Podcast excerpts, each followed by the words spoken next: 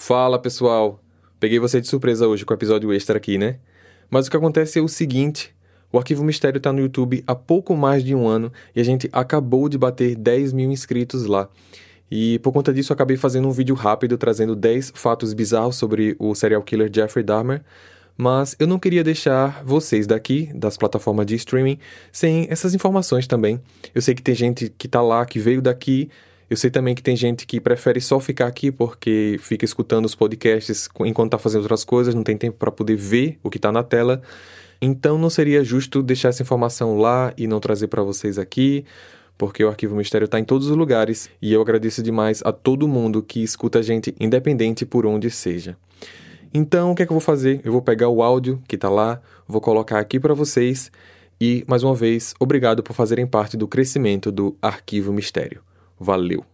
Fala galera, tudo bom com vocês? Hoje eu tô trazendo um vídeo extra no canal para agradecer os 10 mil inscritos que acabamos de bater. Então, muito obrigado pelos likes, pelos comentários, pelo compartilhamento e por toda a ajuda de vocês para fazer com que a gente continue seguindo em frente. Por ser um vídeo extra, eu não tô trazendo um caso, eu tô trazendo algo diferente no canal, espero que vocês gostem. Eu tô trazendo 10 fatos curiosos, meio bizarros, sobre Jeffrey Dahmer, um dos mais conhecidos serial killers do mundo. Eu já tenho esse caso apresentado aqui no canal, vou deixar o link aqui nos cards para vocês. Mas o caso de hoje são apenas coisas meio que por trás que eu não apresentei lá no caso, porque não ia mudar o rumo da história, mas eu coletei mais informações e trouxe aqui para vocês no vídeo de hoje. Já deixa seu like, se você for novo aqui no canal, já se inscreve e deixa nos comentários o que você achou desses fatos, pois eu vou estar respondendo todo mundo. Fechado? Vamos para as curiosidades de hoje. Curiosidade 1. Jeffrey Dahmer, desde a época da adolescência, era conhecido como solitário e provocador. Provocador pelo fato de que ele se intrometia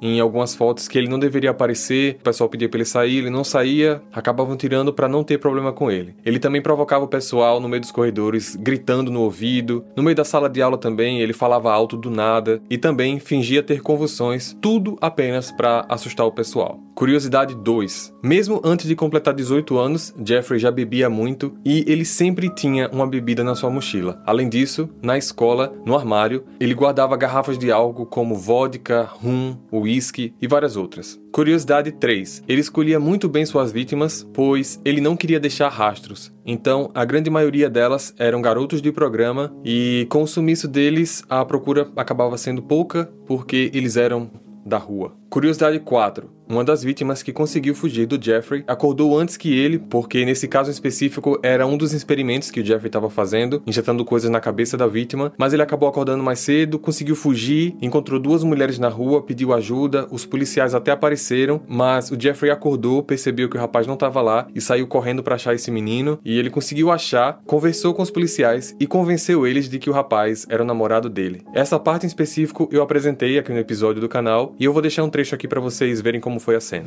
O que você tá fazendo aqui? É, vamos para casa. Desculpe, mas o que está acontecendo aqui? Opa, seu policial. Ele é meu namorado. É que a gente bebeu muito ontem e acabamos discutindo. Mas eu acho que a gente só precisa conversar. Jeffrey conversou tanto com os policiais que os convenceu de que aquele garoto era mesmo seu namorado, que ele tinha 19 anos e ainda conseguiu fazer com que eles os levassem até a porta do apartamento. Curiosidade 5. Jeffrey não era um expert em química. O pai dele era químico e ele aprendeu algumas coisas, mas ele nunca estudou de fato esse assunto. O que ele sabia fazer na fase adulta era apenas por experimentos usando os produtos químicos do pai e alguns animais e vítimas que ele usava como cobaias. Então foi assim que ele aprendeu como dissolver órgãos e dessecar os corpos. Curiosidade número 6. Apesar de tímido, Jeffrey costumava fazer sanduíches e distribuir entre os vizinhos do seu prédio. Quando eu tava pesquisando isso, eu parei e pensei: Jeffrey, canibal, sanduíches.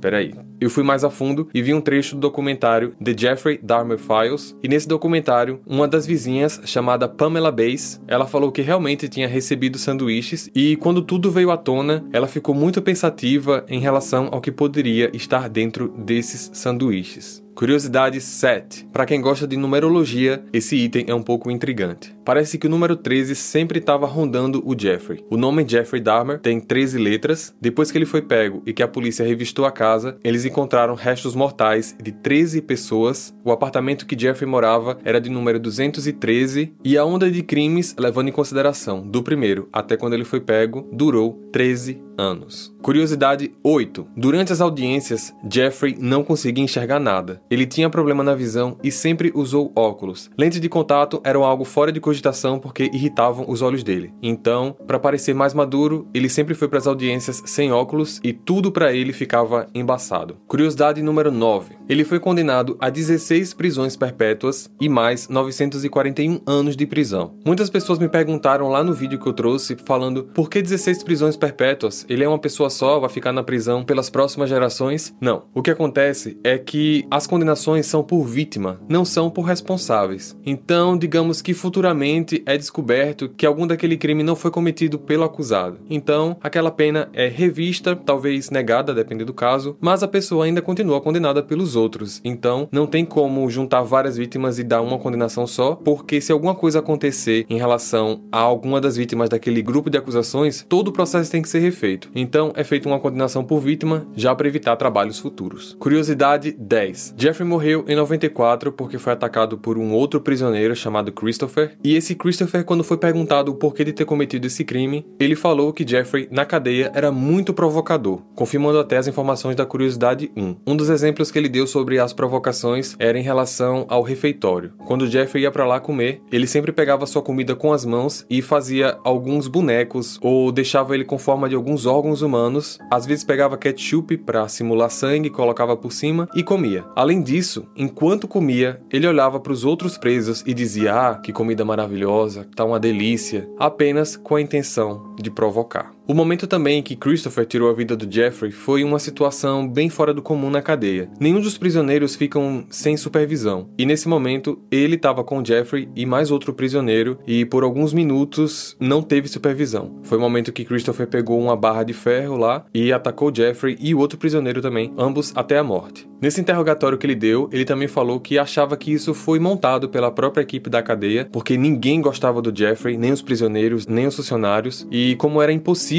que os prisioneiros ficassem sem supervisão, naquele momento ele achou que foi uma oportunidade dada para ele e ele aproveitou a situação. Por conta desse fato, a pena dele aumentou, além de ficar condenado a 16 anos em solitária. Isso aconteceu em 94 e só em 2010 que ele voltou a dividir cela com outra pessoa.